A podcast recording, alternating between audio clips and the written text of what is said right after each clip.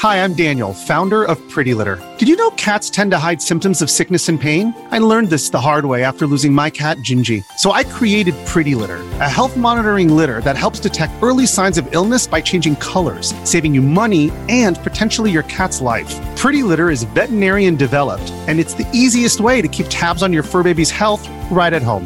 Go to prettylitter.com and use code SPOTIFY for 20% off your first order and a free cat toy. Terms and conditions apply. See site for details.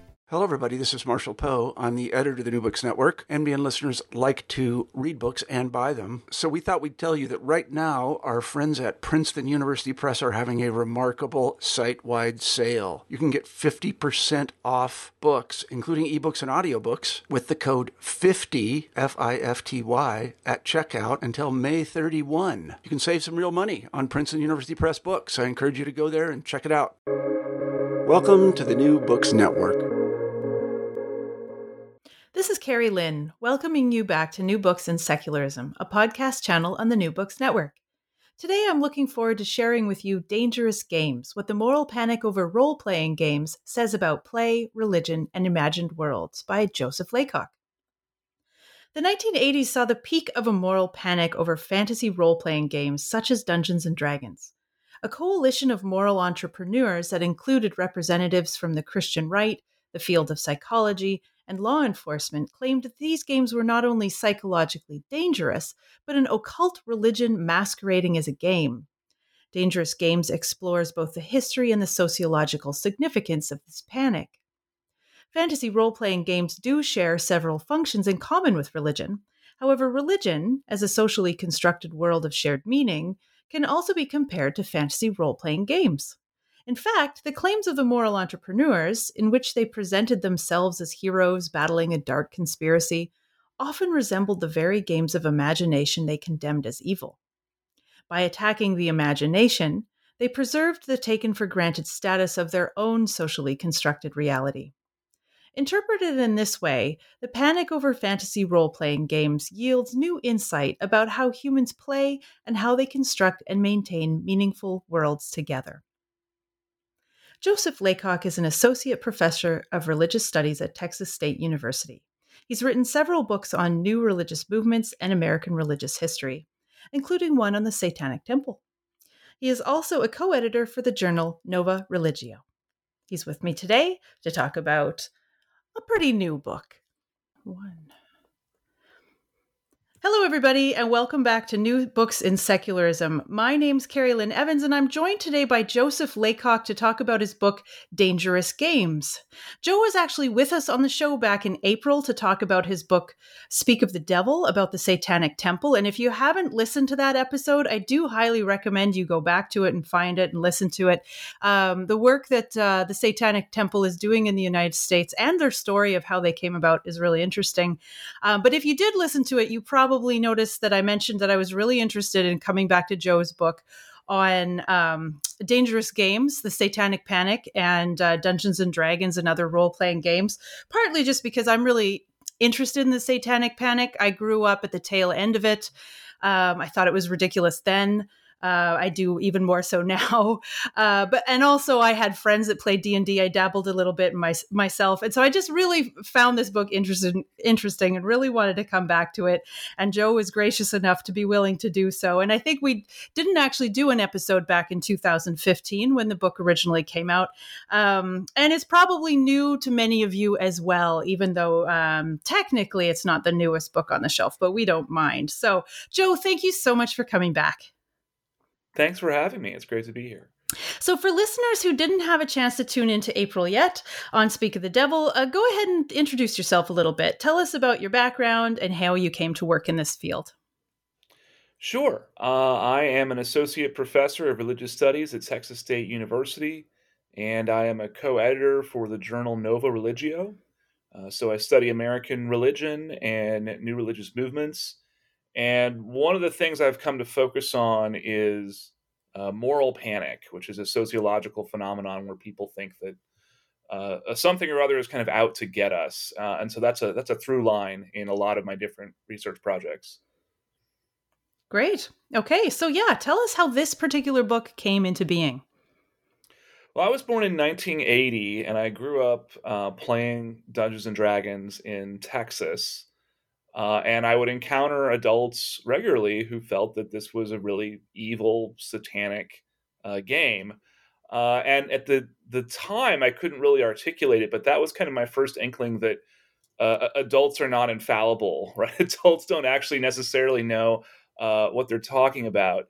Uh, and I don't think I was able to fully articulate what I had to say about Dungeons and Dragons uh, until you know I got a PhD, right, and, and, really done training in the sociology of religion. Uh, and so my, you know, my after I, I completed my degree, uh, my first book was my dissertation, which was about um, Marian apparitions. But after that was out, I really felt now I can work on a project that um, I'm, I'm passionate about, and, and that became Dangerous Games.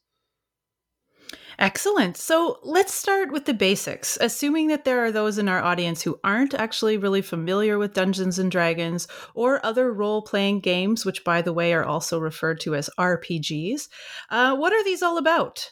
Is it when you dress in costumes in the woods to beat up your friends? Right. um, so that is the thing people do. Um, that's that's commonly called live action role playing or or LARPing, and that can be either um, purely um, uh, sort of dramatic, or it can actually be combative. Uh, and I did that too, growing up in Texas, and got you know uh, beat up in, in the woods with foam axes and things like that. Um, but Dungeons and Dragons is what's called a tabletop role playing game. So you usually sit around a, a table, and it uses uh, dice, and there's lots of uh, paper and books, and, and, sometimes miniatures and things like that. Um, but all of these games, at their core, are um, really just highly evolved forms of simple games like cops and robbers that children naturally uh, play on the playground uh, all by themselves, right? Um, in studies of play, you don't have to teach children how to pretend they are their parents and sort of mimic their parents' uh, actions. This is something that human beings do uh, naturally. Um, the difference, right, is that if uh, you know a kid on the playground points his index finger and says, "I shot you," Uh, the other kid may say, "Well, you missed," or, or "I have armor on," or, or whatever, and it becomes a, a, an argument. So all the apparatus of a role playing game, the rules, the dice, and things like this, are all ways to kind of adjudicate um, how this kind of game of imagination unfolds. And the origin of all of this is uh, actually military simulations, right? So Dungeons and Dragons was published in 1974, but it came out of a culture of people who like to uh, uh, simulate, you know, Gettysburg and these other kind of famous historical uh, military battles, and they gradually began adding fantasy elements. So, you know, what if there had been a dragon at the siege of Leningrad or something like this? And over time, this evolves into what we know today as Dungeons and Dragons. Great. So I wanted to ask you too about a really interesting term you use throughout your book. You talk about a set of folks you refer to as moral entrepreneurs. And I think this is such a good term. It's fairly self explanatory, but would you flesh it out for us a bit?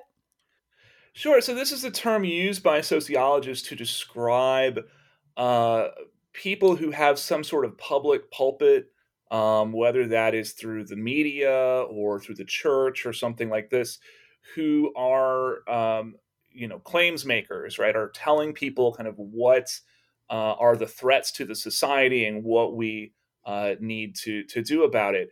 Uh, and and sometimes you know they you could be a moral entrepreneur and you could be talking about something that's that's a real problem.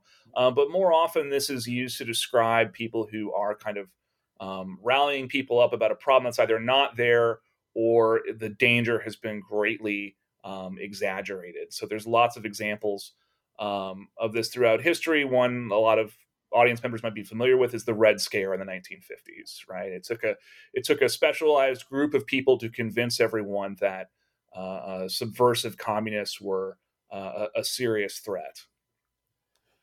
Okay, good. So before we get into the the meat of it, there's a little bit more fleshing out I wanted to do before we started, and that's about the relevant theory behind the work that you're doing. What kind of academic work has already been done on analyzing games generally, game behavior, and what might that tell us about role playing games? So there's an entire field of ludology. Ludology is the study of play, uh, and I'm not a I don't consider myself a, a, a ludologist. Um, but I, I, read some of the foundational works of that field, Um, one of these is actually a medievalist named Johan Huizinga. And Huizinga's argument is basically that all human culture, including religion, uh, originates in play. And this idea was expanded upon uh, by Robert Bellah uh, in his last book about the origins of religion.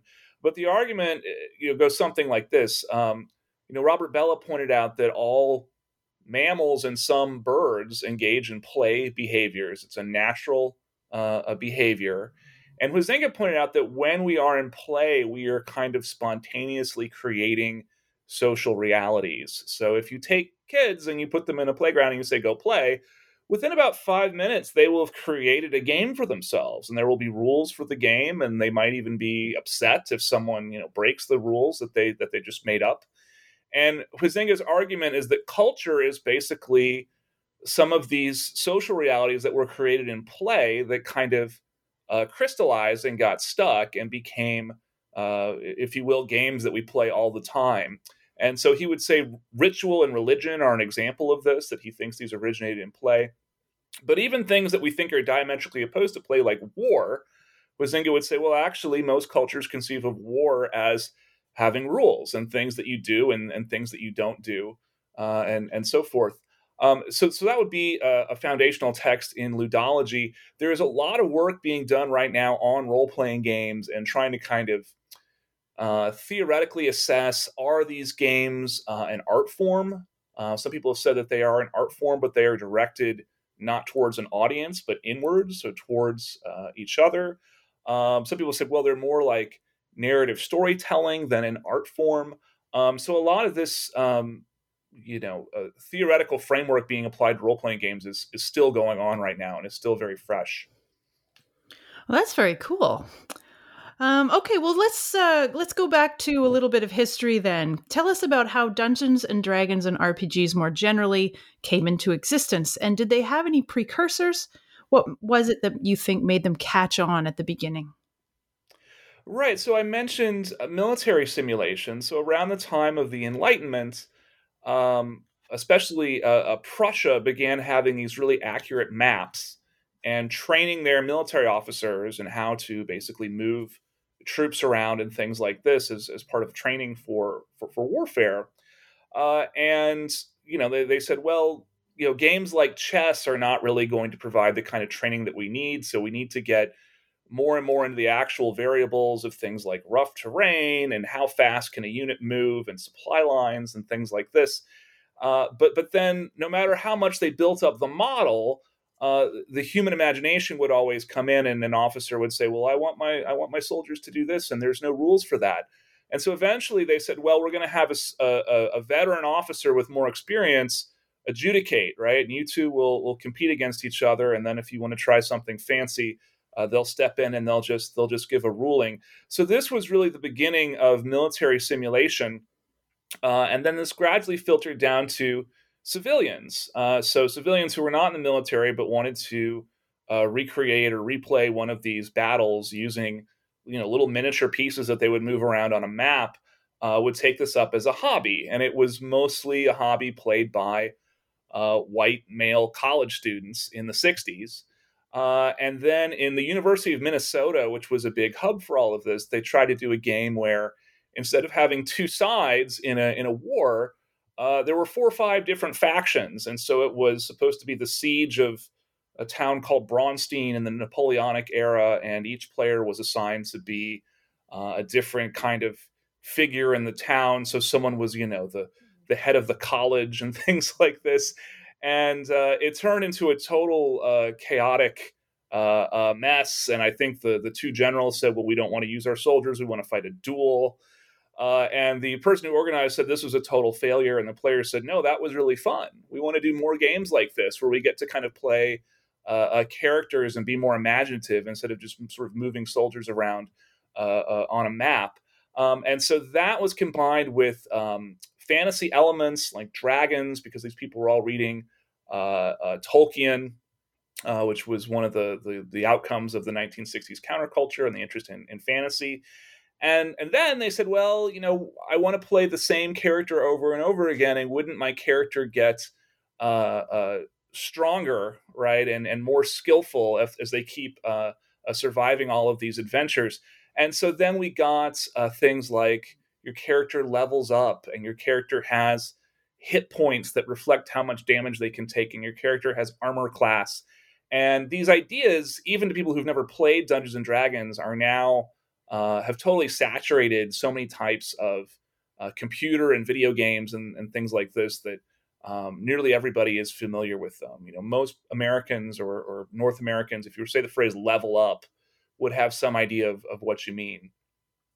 Yeah, that's funny. My um, my boomer parents just asked me to explain what level up was to them, and I uh, assumed it came from video games. I think it's great that video game computer games, which of course came later, would have taken these ideas and turned them into uh, into the visual or the um, digital medium. Um, so you suggest there are actually some useful ways that Dungeons and Dragons can be compared with religion. Um, so, not in the way that moral panickers would have one believe, of course, but in ways that are interesting nonetheless. So, what kind of substantive elements of religion can be found in D&D? Right. So, it's interesting because there's there's no real need for religion to be in a fantasy game. You know, people who have read The Lord of the Rings have noticed that religion is kind of absent in those stories, at least at, at first first blush. Um, but Gary Gygax, who was one of the inventors of, of D&D, along with his partner David Arneson, were both very religious people in their, their personal lives. Gary Gygax appears to have been uh, a Jehovah's Witness, at least for some of his life, and David Arneson appears to have been an evangelical who did uh, missionary work. And so when they began making these character classes, which are supposed to be kind of archetypal heroes, so you know, wizard and and uh, warrior and things like this. One of the first character classes that Gary Gygax created was a cleric, or basically a, a holy person, someone who performs uh, uh, miracles. And if you look at the spells that clerics can cast, especially in the older versions of the game, these are all directly from the Bible. Um, so there is a spell called Sticks to Snakes, right? This is obviously a reference to um, uh, Exodus, right, where Moses gets in this uh, battle with the the Egyptian uh, uh court magicians. Uh, there is a spell that summons two bears that will go and fight for you. This is a reference to uh, an obscure passage in I think Second Kings. where the prophet Elijah is mocked by children and, and summons bears to eat the children for mocking a prophet of God. Um, so, all of these kinds of biblical elements were put in there unnecessarily, uh, however, Gary Gygax didn't want to um, directly insert Christianity into these fantasy worlds uh, because he, he felt that um, you know Christianity was real and fantasy was not, and they shouldn't be directly connected. Uh, so instead, there were these kinds of imaginary pantheons of gods. And one of the first books that they made for Dungeons and Dragons in the 70s uh, basically just had uh, different pantheons of gods from world mythology and rules for putting them into your game. Um, so there would be things like if you wanted your adventurers to go fight Thor, there were rules for uh, Thor or Zeus or Ra. And even you know a Mesoamerican or uh, Asian pantheons that people were less familiar with. So I think for a lot of young people playing this game, it really was uh, a kind of crash course in biblical studies and, and, comparative religion. And I actually think that there's a significant number of religion professors today uh, who first began thinking about these topics through Dungeons and Dragons in, in the 1980s. How ironic. So you make a really interesting comparison too about the ways both RPGs and religions are focused on vicarious um, or vicariously experiencing an idealized time and place, and that this can in turn give participants a new perspective on the real world, so to speak. So can you elaborate on that idea? Sure. So I have two kind of theoretical influences here. One of these is uh, Mircea Eliade, uh, and Eliade, uh, of course, very famous uh, scholar of comparative religion in the 1960s, um, and, and did a lot of foundational work for the field. Uh, today, Eliade has kind of fallen out of favor, right? And in fact, I think if you mention Eliade to a typical graduate student in religious studies, they will kind of roll their eyes, right, and say, "Oh no, not not Eliade! Don't you know that that's unprovable?" And his books are really just poetry for religious studies and, and things like this, uh, because Eliade thought that there were these kind of universal patterns uh, in in in religion, and and for him, one of those patterns was the idea that there is a kind of sacred time outside of time uh, that humans are always trying to reconnect to uh, through ritual because Eliade said humans are driven by what he called ontological thirst, right? That the world that we live in is confusing and unsatisfying and vague, and we want to reconnect with some other time that was mythic where, where things really uh, uh, had meaning. Um, and I don't think that Eliade's theories are very good for uh, trying to interpret texts from other times and other cultures. I, I, I would say uh, if we discover some religious text that's thousands of years old in, in Asia, we should not pick up Eliade and begin using that as a framework for understanding it.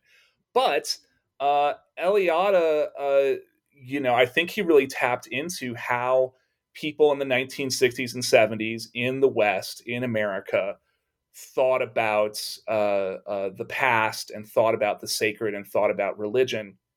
Um, and so I think uh, Eliade's theory applies to Dungeons and Dragons. I actually think that his ideas about trying to connect with uh, a sacred time and ontological thirst uh, captures something of the reason that a lot of people liked games like this, especially in the 1970s when uh, people were looking for an escape, right? When people were watching the Vietnam War every night on, on the news and had lost faith in their institutions. Uh, I, I, don't think it's a coincidence that all of that was going on in the 70s. And this is also the de- decade that gave us, you know, Renaissance festivals and uh, Dungeons and Dragons and other kind of uh, attempts to escape into a romanticized past. So that's one strain of theory that I use in the book. The other um, concerns what's called the axial age. And this is another idea that uh, Robert Bellah uh, was very interested in in the sociology of religion. Uh, but the idea of the axial age is basically that most um, ancient cultures had uh, religions that focused very much on this world, and you sort of honored the gods and you did the religions, you have benefits in this world. And that at a certain point, uh, religions began to focus on a different world, an imagined alternative world, and the focus began to be about soteriology and salvation, not getting benefits in this life. And there are a lot of theories about why this happened. Um, and the simplest explanation may just be uh, if your culture is producing enough food to have a bunch of people who just sit around and think all day, they will inevitably um, create some kind of uh, philosophy of a transcendent reality.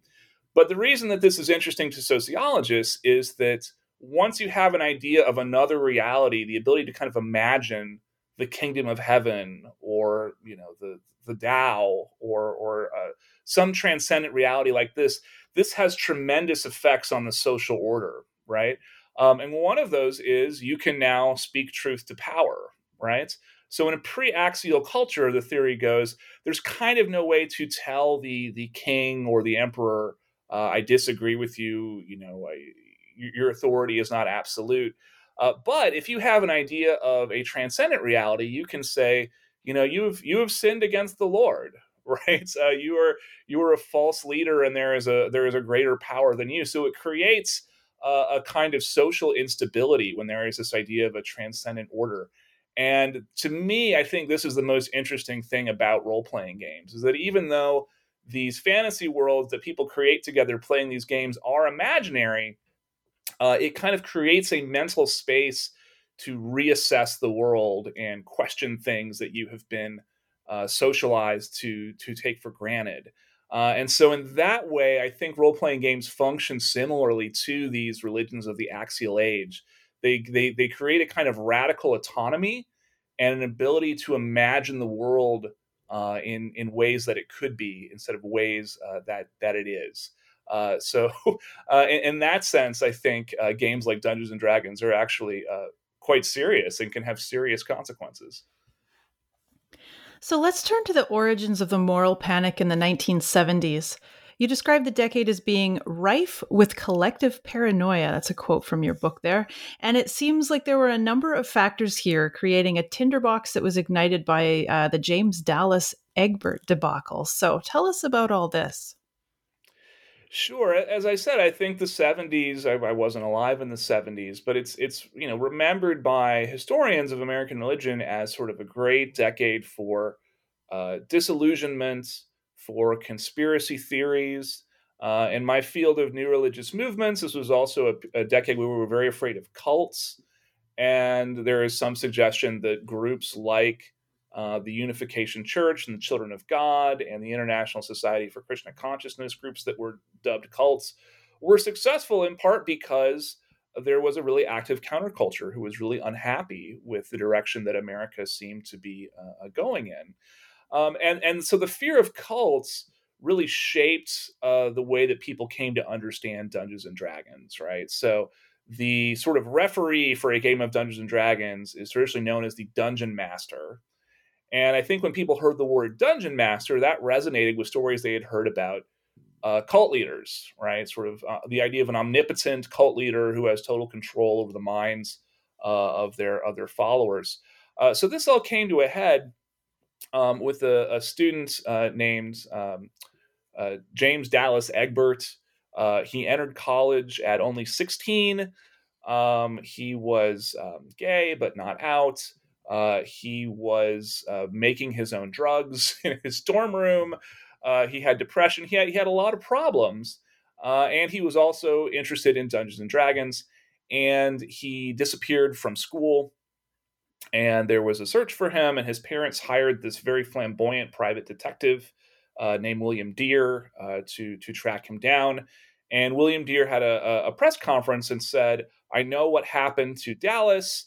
Uh, Dallas played so much Dungeons and Dragons that he had a complete psychotic break with reality and wandered into the steam tunnels under the, the school, uh, believing that he is a warrior in some sort of medieval fantasy world. And I have to sort of track him down and, and find him. And after he made this announcement, his parents got a phone call from Dallas who said, Yeah, I just I, I, I was under a lot of pressure at school and I'm I'm in Louisiana now and can you please come pick me up?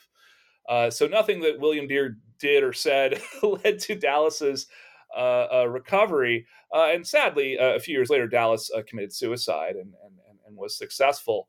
But that press release put the idea in people's heads that if you play Dungeons and Dragons, you will eventually dissociate from reality. And so when I grew up in the 1980s, that was a real fear that people had. And when I told uh, adults that one of my hobbies was playing Dungeons and Dragons, that was often the first thing I would hear was, "Don't you know if you play it too much, uh, you'll you'll lose your mind and you won't know what's what's real anymore." Yeah, Jane. Um, the Dear uh, episode is really quite. Uh, you use the word flamboyant. His book is quite flamboyant. His claims and his activities leading up to the book he published on that uh, is also fairly flamboyant. Could you tell us a little bit more about uh, those wild details, as well as then how do you think he was received? How was his book received? And do you think um, it had a lot of influence or barely any influence on the moral panic that that was kind of already happening anyway? Sure. So, so William Dear is an interesting guy. He seems drawn to anything uh, uh, controversial that might kind of make him famous. So, in the '90s, he appeared in the Alien autopsy uh, footage on Fox. Uh, I think his most recent book is called "OJ is Innocent and I Can Prove It." Uh, so he's sort of drawn to controversy and is you know, it, it, tells a lot of things about his background that journalists have expressed uh, skepticism over. So he says, "Well, I'm I'm known as the real James Bond," and shows this journalist how he has a concealed compartment in his boot and knives come out of it and things like this. Um, and so he wrote a book called The Dungeon Master, um, basically saying that his theory was correct, right? That that uh, uh, Dallas really had uh, lost his mind and crawled into the steam tunnels uh, and and sort of saying, you know, th- this is this is what I think happened, kind of based on his own uh, imagination. Um, I don't know how well received that book was. The parents, uh, of course, were very upset because by this point their son had committed suicide, and they were saying, you know, you can't really remember these conversations from years ago when we hired you. You're just you're just making all of this up.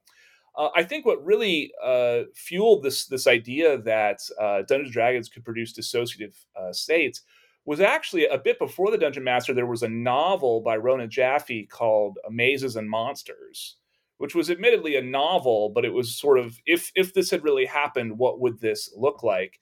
And Mazes and Monsters was adapted into a made-for-TV movie starring a young Tom Hanks in the 80s. And I'm sure it's the sort of thing Tom Hanks wishes could just be erased and we would all forget about. But if you go to YouTube or something, you can type in mazes and monsters and you can see this. And so that really kind of showed Americans this is what this would look like uh, if you're a, a teenager uh, totally dissociated from reality from from these fantasy games. So so I do think that that um, you know that that made this a real possibility for a lot of Americans, even if they didn't really know much about Dungeons and Dragons. They had, they had heard the story uh, somewhere. Okay. So now we move into the 1980s. This is the decade that saw the height of the satanic panic, and basically all the fears that had been brewing about drugs, psychological manipulation, cults, all of this began to be ascribed a new dimension as being literally powered by the devil. Is that right? Uh, what is all this about? Yeah, so I, I think that the in many ways the the panic over satanic cults in the 80s was a continuation of the, the, the anti-cult movement of the 1970s. The only difference was the so-called cults of the 1970s at least really existed. Uh, the satanic cults in in the Panic of the 80s did not exist, right? So so the claim in the 1980s was there is a vast criminal network of thousands of Satanists that they kill tens of thousands of people a year in human sacrifices, uh, that they uh, uh, uh torture children and the torture is so profound that the children don't remember it, so it has to be recovered through hypnosis. Uh, this led to the McMartin preschool trial, right, where a, small family-owned uh, preschool was accused of having uh, basically satanic torture dungeons in secret passages under the, the preschool. Uh, the family was imprisoned for seven years before the trial finally ended and they were exonerated. It was the most expensive trial in American history uh, at the time. Uh, and sociologists still ask, you know, what was it about the 80s that made us kind of lose our collective minds um, over over Satanism? And there's a number of, of answers. Um, one of these was kind of the awareness of child abuse that we had not had in the 60s and 70s. Uh, some people have said that with the switch to a uh, a two income family, um, there was a reluctance to uh, send children off to things like daycare uh, but it was it was financially necessary. Uh, and so it felt true that the daycare was actually a satanic cult, even if it was not uh, uh, literally true. Uh, so, so, we really don't know, but this came to color the fears about Dungeons and Dragons. And they began saying, well, there are literally demons in this game, or there were claims like the game was actually designed by Satanists to lure uh, young people into the uh, occult.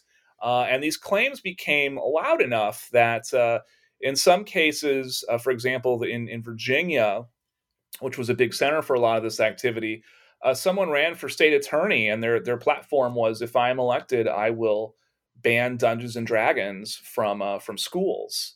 Um, so that was another dimension of this. Was it was always the Satanists are coming for our children. That was a common theme throughout the 1980s and this is how they're they're going to do it with this game. Uh, and the game was going to specifically target smart kids, gifted kids, because those are the ones that Satan most wanted to recruit uh, to prepare for the apocalypse, right? With this army of kind of corrupted, brilliant children. So it was it was quite a mythology that that I was living through at the time. Yeah, I'll say uh, the entire time I was reading your book, I'd be like, "Oh my God, my husband was like, "What's the matter?" I'm just like, "Oh, it's it's nothing. It's just the nonsense of the '80s. it's just getting to me." Um, so, tell us more specifically about Patricia Pullings and her activities. She's basically just a con artist, isn't she? And yet, she managed to insinuate herself to an incredible degree with like law enforcement, education, and so on. So, what's going on with her? Right. So, Patricia Pullings' uh, son, uh, Irving, but he went by the nickname Bink, uh, committed suicide in 1982, and I. I, I was living in Virginia. That she's from she's from uh, Richmond uh, when I was doing this research, and I actually um, did some sleuthing, and I, I, talked to some people who were involved in a Dungeons and Dragons game uh, with with Bink, uh, and basically he, he, was an honor student. So there's that trope again of Satan coming for the honor students And the honors English class, sort of at the end of class as a reward, would play Dungeons and Dragons. And they estimated that he only ever actually played, you know, a, a handful of times in his whole life.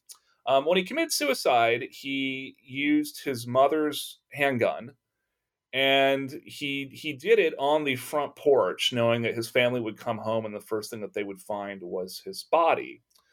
Um, so, I mean, th- there's a lot to say about this, but I think that uh, Pulling uh, naturally felt, you know, wondered whether she was responsible for her son's suicide, and I think rather than kind of take that question head on, um, retreated to this narrative where uh, the, the, game was responsible for her son's death. The, the game had made uh, her son kill himself, and in fact, uh, in in in the game he had been playing, there was some plot device where one of the characters was a werewolf and was going to kill people during the next full moon or something like this. And what pulling turned this into was that the game had kind of psychologically programmed my son to kill his entire family. And the only way that he could overcome or thwart that programming was to take his own life. So, in fact, my son didn't commit suicide at all. Uh, my son saved the family, right, from from this game. And I think that a lot of her efforts uh, were kind of, if she could prove this to other people, then she could prove it to herself, right? So, so I really do think that a lot of what she did was motivated by guilt uh, but she formed a group called Bothered About Dungeons and Dragons or BAD, uh, and and became this network. And of course, BAD is supposed to sound like MAD, which is Mothers Against Drunk Driving, right? And and so uh, Patricia Pulling had an associate's degree, but she had really no formal training of, of any kind. Um, but what what kind of convinced people that what she was saying was true was her narrative, right? Of I am a bereaved mother, right? How could you how could you doubt me? Don't you have faith in in, in mothers? Um, but some of the things that she would claim bordered on comical. So there was one interview with a Richmond journalist, and she said that eight percent of the population of Richmond were Satanists. And the journalist responded, "So you're saying there's more Satanists than Methodists in Richmond? How are you getting these numbers?" And she said, "Well, four percent of the children are Satanists, and four percent of the adults are Satanists. This is eight percent." Um, and of course, this is not how uh, uh, uh, numbers work. Um, but she became considered an expert on so called occult crime. And so expanded from talking about the, the satanic origins of Dungeons and Dragons to uh, all sorts of things. Uh, and police would hold these seminars on occult crime in the 1980s, and the, and they would pay someone like Patricia Pulling with you know taxpayer money to come in and tell the police all of this kind of nonsense. And sometimes uh, these presentations would involve, you know, a fake satanic altar with a fake skull and black candles and things like that uh, uh, on it. And it became a kind of uh, self fulfilling cycle, right? So they would say, well, how do you know Patricia Pulling is an expert? They say, well, because the police invited her to lecture on occult crime, right? And and they invited her because she's an expert, and so there is no actual uh, bottom to this alleged uh, uh, expertise.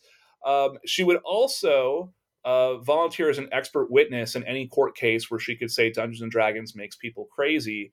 Um, including by the end of the 80s, people would commit very um, mundane crimes, including things like robbing a gas station. And their defense would be I'm not responsible. I was driven insane by Dungeons and Dragons. Uh, and this was never successful as far as I know. However, uh, Patricia Pulling and a few other people were always willing to come in no matter how ridiculous the claim was, and testify that yes, this game absolutely does do this. And no, this person is not responsible for robbing a gas station. They thought the gas station was, you know, an, an orc fortress or or something like this. Uh, so she was a real character, but but her claims were very powerful, especially when she first started, uh, because there was really no opposition. Right, nobody had the resources or the platform uh, to to counter the things that she was saying. And so she ended up being, uh, uh, you know, aiding these criminals from trying to to avoid responsibility in the end. My goodness. Um, so how did the gaming community respond to her, or did they? Well, I mean, the, the irony is that all of these controversies were really good for the sales of Dungeons and Dragons, right? Every time somebody went up and said, uh, "This is this is driving people uh, uh, crazy," uh, college kids would now get very curious, right, and want to go buy a, a, Dungeons and Dragons set and and and try it out. Uh, and I think this is kind of an interesting uh, phenomenon with with moral panic, right? The moral entrepreneurs are usually the things they do are not directly uh, conducive to stamping out the thing they say they are threatened by. Um, there's almost a kind of symbiotic relationship between whatever the, the, the, the, alleged threat is, whether that's heavy metal music or Dungeons and Dragons or, or, whatever, and the people saying don't go buy this, don't learn about it, don't don't uh, experiment with it because it's it's it's evil. Um, but eventually, uh, a group formed called the the Committee for the Advancement of Role Playing Games, um, who uh, wanted to oppose people like Patricia Pulling and Bad, um, and basically just debunk their their claims. Uh, and they were uh, pretty good at doing this, right? Because most of the claims were nonsensical and lazy and could be debunked uh, uh pretty easily. And when they began actually uh, getting motivated uh, and, and, getting organized, um, they, they, were pretty good at kind of embarrassing people about these kinds of things. So, for example, Patricia Pulling had made a kind of mimeographed guide that she would give to police departments for interrogating people who played Dungeons and Dragons. And the questions were just absurd. It said things like, you know, you need to figure out which one is the dungeon master because they're controlling everything. And, and if they say uh, we take turns being the dungeon master, that's that's they're lying, right? You need to get through that. Uh, one of the questions was ask them if they'd ever read the Necronomicon, which is of course an imaginary uh, book from the writings of of, of H.P. Lovecraft.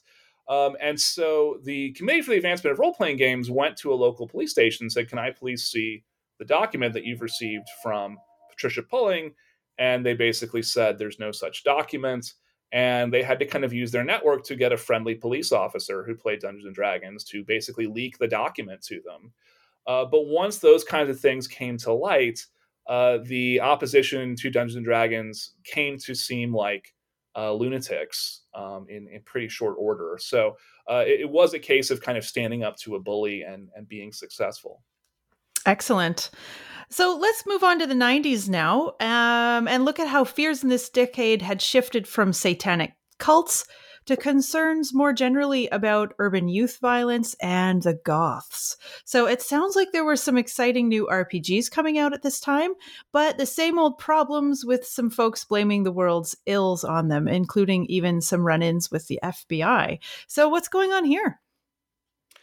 So in the in the '90s, uh, you had a new generation of role playing games, and these game designers sort of didn't have the the fear uh, of being shut down for being associated with uh, with Satanism and things like that. So they could do edgier topics, and also Gary Gygax always imagined Dungeons and Dragons would be, uh, you know, taught in schools to gifted children and things like this. He kind of aimed it more at, at, at children. Um, so a company formed in uh, Atlanta, Georgia, or Stone Mountain, Georgia, rather, called uh, White Wolf and they made games about vampires and werewolves and magic and they were very dark games with grown-up themes like you know drug abuse and, and and things like this and they were aimed for college students right? These were never intended to be played by uh, children. Um, but the 90s also saw this fear of so-called super predators uh, and it's interesting because crime rates were falling rapidly in the 90s but uh, there was this fear that the the uh, sort of ghettos of American cities were full of uh, a, a, generation of completely uh, sociopathic uh, young people with armed with, with with cheap guns, and that this was always framed as a ticking time bomb, right? Of these these this generation of so-called super predators is is coming for us. And in 1996 uh, both Bill Clinton and Bob Dole, both uh, uh, parties, said, I will protect America from the super predators if you elect me. And of course, there were no super predators. And what nobody was saying was when we say super predators, we mean black teenagers. Right? Nobody wanted to say that. So they, they just kind of kept using sort of dog whistles to indicate what types of people um, they were uh, they were talking about. Um, so there was this idea, this ideology that um, are, are the teenagers are going to come kill us, right? Not because they've been brainwashed by a cult or they're Satanists, but they're they're just evil. Uh, there was a book called Body Counts about the super predators, and it just said um, they were born in a, a, moral poverty. They they don't know right from wrong, and they never will. And we have to basically just jail them all and start over with a new generation. Uh, and so when you did have teenagers committing crimes, uh, there was it was ripe for moral panic. It was ripe for seeing these not as an isolated incident, uh, but as kind of the tip of the iceberg, and this was going to happen all over America.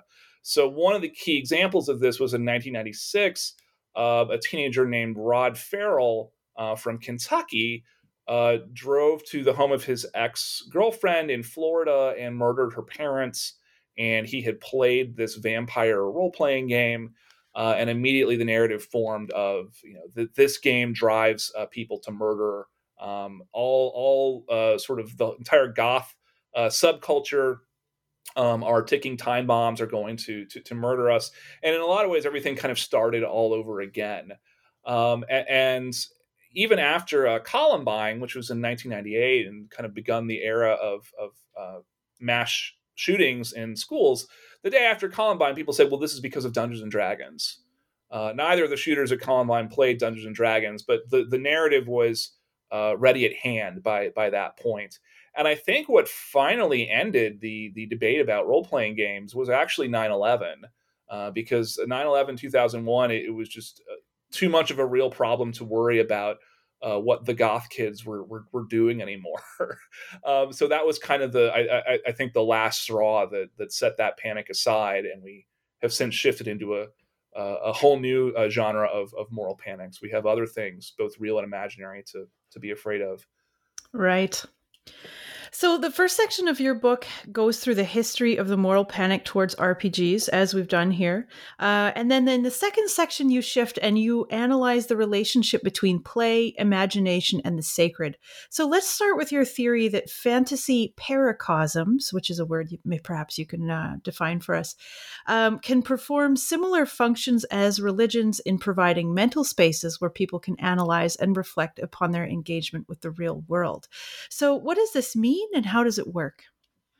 So a paracosm is is basically an imaginary world, right? And and so the the more kind of details are in the imaginary world, kind of the more the more pleasure um, that it, it, it gives to people who want to think about it or tell stories about it or or, or whatever.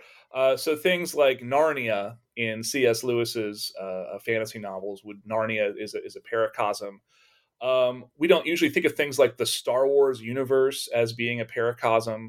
Um, but I think that the reason that, or one reason that Star Wars fans like Star Wars so much is because it has so much detail. It has so many uh, cultures and traditions and technology, and they can kind of geek out uh, about all of this. So, this is what I mean by a paracosm. And when you play Dungeons and Dragons, you are creating a paracosm, uh, even if it's just with you know four or five of your friends. And uh, if you meet D and D players, you may have you may meet some who have been playing for years, and the paracosm is is very built up and very significant, and they have inside jokes about it and stories about their favorite adventures and and and so forth. Um, and so I think one thing that we've learned from the sociology of religion is that even if imaginary worlds are not objectively real, uh, they have consequences and they kind of allow people to uh, reconsider uh, the social order, right? And so this is where I think the significance, the real significance of uh, role playing games uh, uh, comes in, right? Um, role playing games gives a, a, mental space to kind of imagine the world as being ordered differently, and then that gives you kind of the the freedom or the experience to reassess the world um, as uh, as as it is, right? So so it, it is a catalyst for uh, thinking about whether there are things you want to change and changing them, especially changing your attitudes. Um, and this would include um, how you understand yourself. So, one letter I was able to find uh, while I was researching the book was uh, from a, a, veteran who said, you know, I learned uh, everything that that you know allowed me to to you know complete missions for the military playing Dungeons and Dragons. That's how I learned that I could be tough and I could be brave, and I learned about teamwork and and so forth. Uh, I even found people who said, uh, you know, when they go on blind dates and stuff, we'll try to kind of um, think about what their character would do in this situation, and that makes them feel more uh, more confident or outgoing or things like that. So having these these imagined worlds can change your kind of attitude about yourself, but it can also change your attitude about the the social order, right? So if you've been raised to think that you know um, your form of government or your religion or your uh, uh, culture is sort of the only or the best way to do things um, th- these paracosms create a way of kind of testing that and say well is that really true? And, and, and maybe it is but maybe you could imagine something uh, different. So i think that these uh, these exercises in imagination are in a way uh, destabilizing right? Or, or they create what i would call a, a sort of radical freedom and autonomy. And I think that the, the, the moral entrepreneurs, the people who really attacked Dungeons and Dragons, uh, I think on some level actually understood that that the threat of this game was not that it was going to seduce people for Satan or something, but that it might make people say question their parents and question their church, right? Because it, it provided that kind of mental uh, freedom. So I think um, you've spent quite a bit of effort, and the supporters of uh, Dungeons and Dragons and RPGs spend some effort, rightly so, making the point that um, you know players do understand the difference between what is real and what is imagination. Um, and yet, there are some people who do attempt to pursue magic in the real world, and some of them also play Dungeons and Dragons. So, uh, does that become a bit of a sticky point there, or how do you see them fitting into this conversation? Right. So, I mean, there's kind of a cause and effect uh, question here, right? So, so you do have people who um, actually practice you know, ritual magic or they participate in, in religions like uh, Wicca that are open to the idea of magic. Um, there are some great ethnographies of these subcultures, especially um, Persuasions of the Witch's Craft by Tanya Luhrmann. And one thing that she found in that book was people who participate in those religions often like to play D&D and other role-playing games. So the question is, did D&D lead to magic or did magic lead to uh, uh, D&D? Um, I don't think that D and D necessarily leads anywhere. As I've been trying to persuade the audience, I think it creates this kind of radical autonomy. So uh, I think some people play D and D and conclude, well, I'm an atheist because this is all clearly uh, totally unbelievable, fun to fun to play with, but magic is clearly not real. Um, however, for some people, they would say, well, actually, D and D kind of makes me think about if magic did exist, what would it look like, right? How would it actually work? If it didn't work the way that it did in this game, how would it work differently? So I mentioned White Wolf. Um, some of the people writing books for White Wolf were uh, involved in kind of magical traditions, right? Um, and one of the games that they made was called Mage, which was an attempt to kind of create a plausible uh, idea of of magic. That that magic is basically a kind of extension of uh, the human will that certain people are able to tap into. And one of the creators of the game said, you know, when we made it, we actually uh, uh, kind of did this ritual in our warehouse to kind of magically uh, extend our will and make the game sell better. And he said, you know, I know that if the the the people who said D and D was satanic knew that we were sort of magically hexing uh, our, our, our mage books, uh, they would swallow their gum. Um, so, so I think this is kind of shows how uh, these games can lead in a lot of directions. It can lead to strengthening traditional religions like Christianity. It can lead to atheism, or in some cases, it can lead to um, you know d- developing a kind of philosophy or a theory of, of, of magic, as you saw with the game Mage.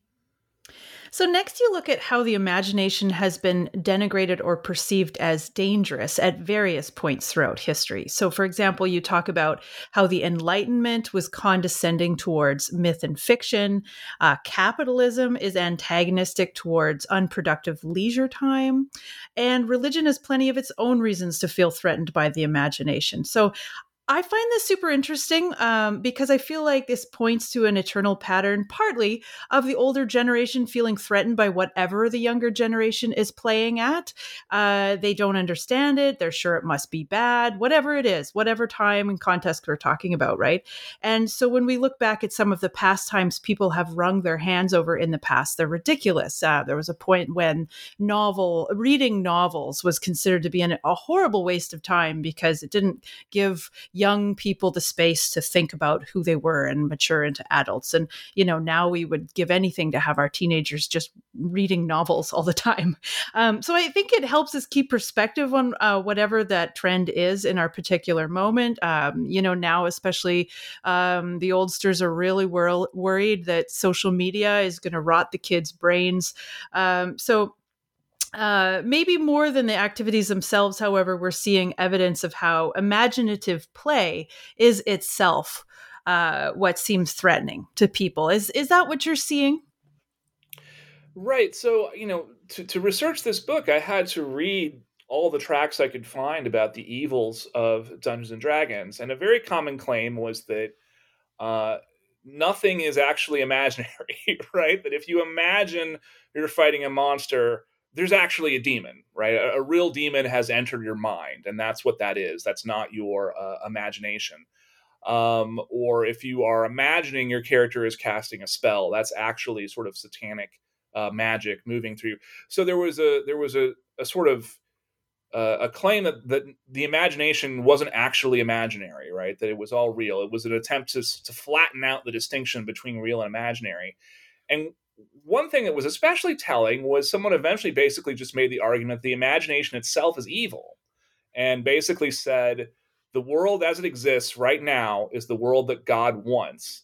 And so if you imagine anything different from the way it is, you are defying God, right? So God wants fire engines to be red. If you imagine a blue fire engine, you are insulting God and God's creation.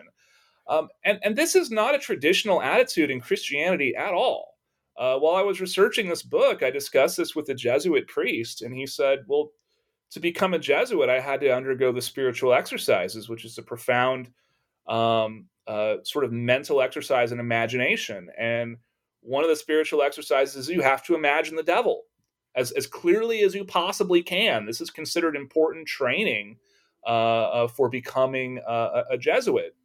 And of course, going back to uh, texts like um, uh, uh, Dante, or even mystics like Teresa of Avila, they talk about um, the imagination as something that comes from God, or even a way that God can speak to us. Uh, and so something changed. Something changed in Western Christianity to go from the imagination being something sacred and a gift from God to being something evil that basically needs to be stamped out. Uh, and so I tried to kind of figure out when did this happen, right? Where did this uh, uh come from? Um, and there's a number of clues. One of them is the Enlightenment. So the Enlightenment, um, in kind of the history of the interpretation of myth, uh, we see people for the first time in the Enlightenment basically saying myth has no value. It's not um, history that got exaggerated. It doesn't have some kind of moral truth to it. It's just false, and therefore we should uh, uh, abandon it.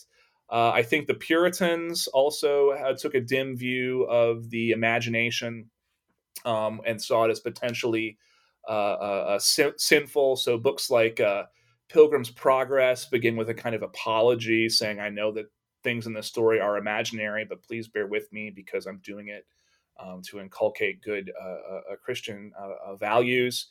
Um, I think that um, sort of capitalism and kind of Victorian attitudes about the imagination being childish and unproductive uh, are, are telling, and I have quotes from um, you know Dickens, Mr. Gradgrind, telling uh, uh, his students never never fancy anything, right? Never never do anything uh, uh, imaginary. Um, so I'm not sure if there's an exact moment when this uh, happened, but definitely um, these these sort of evangelical attitudes about the imagination being something satanic are new, and we shouldn't forget that. so when I teach world religion, I really try to remind my students that Christianity is an ancient religion. It has not always been the way that it is presented to you uh, on a college campus in Texas in, in 2021. So, what do you think are the clear signs that this fear of imagination is a factor in the perception of the threat of RPGs? Right. So, so I think the closest to a smoking gun I found with this was an interview with with Patricia Pulling, um, who is uh, was was from basically a secular Jewish uh, uh, background, uh, but you know she says children don't understand the difference between uh, uh, imagination and reality, right? And and again, going back to novels, the claim in the 18th century was well, women can't read novels because women can't tell the difference between a novel and, and, reality. So it's always some other group of people that are inferior to you and, and can't uh, can't tell the difference. And a reporter just asked her, "Well, how do you know that? How do you, why do you assume kids can't tell the difference between real and imaginary?" And she said, "Well, they believe in God, don't they?" right? And I don't think that she meant to say God isn't real. Uh, but I, you know, she said, "Look, kids believe in God because we've we've you know read them Bible stories and things like this, but they've never seen God empirically and they believe in it, and and therefore." Uh, you know that they might come to believe that these these fantasy games are real and i found that to be kind of a smoking gun because if you flip it on its head right what this suggests is on some level the moral entrepreneurs uh, saw christianity as a kind of role-playing game right that the the the the, the fact that uh, children could kind of create this paracosm with these imaginary characters and even imaginary gods uh, I think on some level they realize, well, what if that's what we're doing, right? What if our kind of deepest commitments um, are, are, in a sense, a kind of game that we're playing uh, uh, uh with each other. Uh, so I found that quote really uh, significant for kind of figuring out what's actually going on with these claims about role playing games. Yeah, and that leads us into our next topic. Uh, next, you look more closely at the phenomenon that you describe as corrupted play. And this is where the separate frames of fantasy and reality break down and become confused, uh, suggesting that it is, in fact, the moral entrepreneurs themselves who are victims of this condition, and then they project it onto others. So tell us more about how this works and who you see as affected. So the term corrupted play I took from uh, uh, Roger Caillois, who was another early uh, French ludologist, and and basically his idea was that um, you, you, know play is uh, separated from the realm of means and ends, right? So so work, right? You you work to uh, uh, feed your family and make money and so forth, and you play just for the sake of play. but he would say that sometimes play becomes corrupted and the game becomes invested in the, the realm of means and ends. So, uh, a stark example of this would be gambling, right? You were supposed to gamble purely for recreation, but gambling addicts, right? This is now um, that's become their whole life, right? If they don't win at the table, uh, they're going to lose their house or something like that. So the the play of gambling has become corrupted. It's not for fun anymore. It has become uh, real. Um, so with games of imagination, um, I, I, think the people who play Dungeons and Dragons are actually very good at keeping the imaginary realm separate from the real realm. The critics of Dungeons and Dragons, I think, are, are pretty bad at this, right? And so a, a lot of them seem to, uh, a lot of the the kind of moral entrepreneurs who are creating these claims, not the ones who are passing on what they heard in church, but who are creating the claims, uh, seem to be uh, liars, right? Seem to have real difficulty uh, uh, telling the truth. Uh, so Patricia Pulling, for example, said, you know, uh, after my son's suicide, I had to find out more about this game. So I went to the local college and I found some kids playing D and D, and then I played with them 40 hours a week for the next three months or something like this, right? Um, this story is definitely false. I mean, I don't know what would happen if uh, a 40 year old woman just appeared on a college campus and asked to play uh, D and D with with some kids. That, that's kind of an implausible story in itself. Nobody plays D and D for forty hours a week. I mean, just nobody. Uh, and then she didn't. She clearly didn't know anything about even the most basic rules of the game. So this was clearly a lie. Um, similarly, William Dear uh, said things that I think are, uh, you know, lies. Um, but an even bigger example of this would be somebody like um, William Schnoebelen, uh, who crusaded against Dungeons and Dragons, William Schnoebelen claimed that um, he had been uh, a Mormon bishop, that he had been a Wiccan high priest, that he had uh, been some kind of Catholic authority, that he had been a, a, a, leader in all these other religions, and this was how he knew that they were all evil um, and that you had to be an evangelical. William Schnoebelen even said uh, that he had been a literal vampire, that he had subsisted on human blood and could not go in the sunlight because of his involvement with Satanism uh, until an, an, evangelical blessed him and restored his his humanity. So, unsurprisingly, William Schnoebelen said, "I designed Dungeons and Dragons when I was an evil Satanist vampire. You know, I, I made sure that the game was suitably evil and would suitably seduce children into the occult. That's just simply not true." Um, and so, the people who uh, and, and I question what, what is the purpose of all of these lies, right? Um, because all of these moral entrepreneurs are basically creating a fantasy world where uh, they alone are kind of lone warriors against the forces of evil, and they alone are kind of taking on uh, satanic conspiracies and even literal uh, demons. And it just occurred to me that's what you do in Dungeons and Dragons, right? Dungeons and Dragons is where you get to be a warrior fighting against evil, but you know the, the kids playing d&d have the wherewithal to say this is imaginary and we're doing it for fun for somebody like william Schnoebelen, that play has been corrupted. So i think he is having the same pleasure uh, from uh, having his fantasy life but for him the fantasy has become uh, a, a, delusion right? And, and i think that one reason why they are so bad at separating fantasy from reality is because of the suspicion of the imagination. If the imagination is is feared uh, then your impulses towards fantasy and wanting to live in a kind of mythic realm uh, do not come out in a healthy way, uh, like in a role playing game. They come out through basically uh, uh, lies and, and, and delusion. So that's how I would explain the irony that all these people warning D and D will make you lose your mind uh, seem to be very challenged when it comes to um, staying in reality. Yes, and you suggest uh, the idea that adopting a religious worldview is engaging in its own kind of fantasy role playing. So tell us what you mean by that and how it affects the way religious people live their lives. Right. So, so this was um, Huizinga's argument. I mentioned Huizinga earlier in, in the interview, and, and his theory was sort of uh, people create these play worlds uh, spontaneously, and then eventually um, if a community if its play world sort of becomes real enough that that becomes a set of rituals and it becomes their religion and it's how they um, you know kind of create social norms for their their whole society and sort of anchor their their values and things like this. So i think that you could see um, a religion as kind of a crystallized form of of play. And i don't mean this as a slight on religion. I don't mean to say that religion is not significant or not important or or bad or anything like that. Uh, but I think that it it should be understood sociologically as a profound expression of the human imagination. Uh, and I think that on some level, that's partly why uh, games of the imagination bothered some religious people, is because it was sort of a reminder of the things that you take for granted as reality are, in fact, products of the human imagination.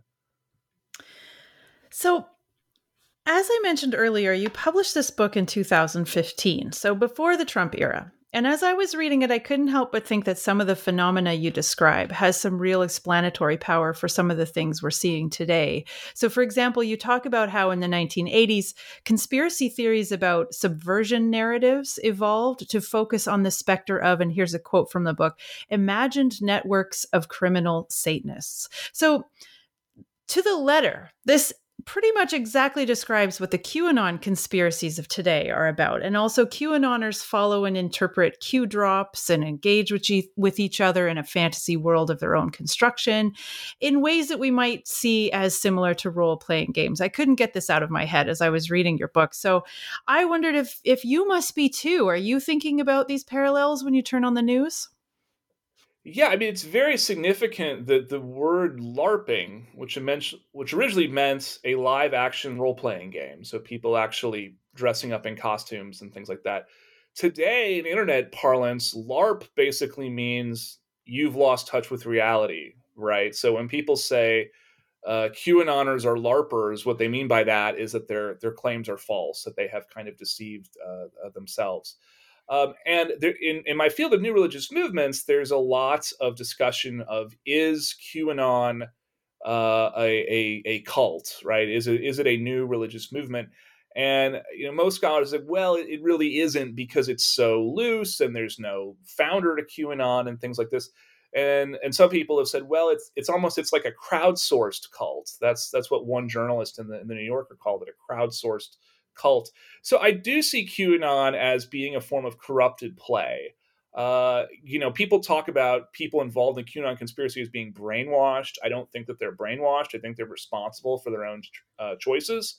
But I do think that we, we forget that there is great pleasure in QAnon, right? The, the Q drops would just be these weird little cryptic messages. And then the whole community would sort of interpret what must this mean and this must be the plan and so forth and this clue must refer to this they're doing that because it brings them pleasure and because they enjoy interacting with each other uh, online. So in some ways i think that qanon really is similar to uh, a game like dungeons and dragons. It is a group of people uh, creating a paracosm in which biden is not the president of the united states and Wayfair catalogs are selling children as slaves, and who knows what all else. Uh, uh, you know, adrenochrome and Jewish space lasers and, and all of it.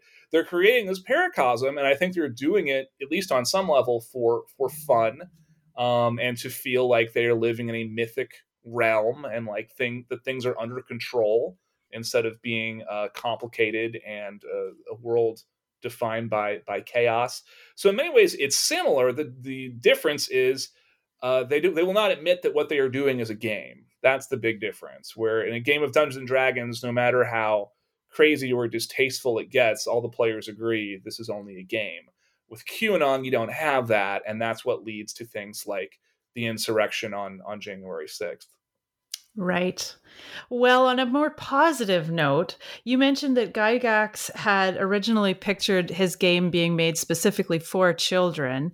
Um, I actually saw uh, a news article I can't remember where now um, or what town it was focused on, but uh, on a school, an elementary school that was using Dungeons and Dragons for exactly what you'd think it would be good at teaching uh, teamwork, uh, imaginative play, thinking through po- problem solving, understanding probability. And this elementary school had recognized all of the wonderful things that D&D can offer kids and had incorporated it into their classroom. And so this... Um, just goes to show how far we've come because the reporting on it was very celebratory. There was absolutely no shred of of the satanic panic lingering at all in the coverage. So yeah, it's really interesting that Dungeons and Dragons has gone completely into the the mainstream, right? And is now being celebrated. I'm also really excited that uh, the game has opened up to to women because it used to really be a, a boys' club um, in the 70s and, and, and 80s, and that's uh, I think changed the game for for the better. Um, so yeah, it's it's it's really exciting. I, the day will come when I am this old man trying to explain, you know, in my day, D and D was satanic, and no one will believe me. Um, the day isn't quite here yet, but it's it's fast coming. wow. Well, Joe, I've taken up a lot of your time. I want to thank you so much for coming back so quickly to come on the show and talk about this book with us because I so enjoyed reading about it. Uh, before you go, though, tell us what are you working on now? Uh, currently, I'm working on a, a, book for Routledge called New Religious Movements The Basics, which will just be an introduction to the field of uh, the study of new religious movements. And I also have a book under contract called The Exorcist Effect, which is looking at how uh, horror movies uh, influenced things like the Satanic Panic of the 1980s. Okay, fantastic. Well, thanks again for being on the show today. I really enjoyed your book. Glad to have a chance to talk with you about it in person, and hopefully, we'll see you again soon. Thanks so much for having me. Okay, goodbye. I want to thank you for listening to New Books in Secularism, a podcast channel on the New Books Network. Once again, I'm Carrie Lynn Evans, and I've been speaking with Joseph Laycock about his new book, Dangerous Games What the Moral Panic Over Role Playing Games Says About Play, Religion, and Imagined Worlds. If you'd like to find out more about Joe, you can visit his Google site, linked on this episode's blog post on our website or discovered by Googling Joseph Laycock. If you enjoyed this podcast, please write us a positive review in your podcast player, post about us on social media, or tell a friend. I'm also interested in hearing from you about your thoughts on this podcast and the material we cover. Do you play role playing games? Have you ever experienced any kind of discrimination because of it? Tell me about it. You can find me on Twitter at Carrie Lynnland. That's at C A R R I E L Y N N L A N D. Do you have a book you'd like covered on one of our shows? Contact us through our website, newbooksnetwork.com. Also, be sure to like the New Books in Secularism channel on Facebook and Twitter, where you'll see every time we post a new interview. In the meantime, I'll wish you an à la prochaine from Quebec until my next conversation about new books in secularism.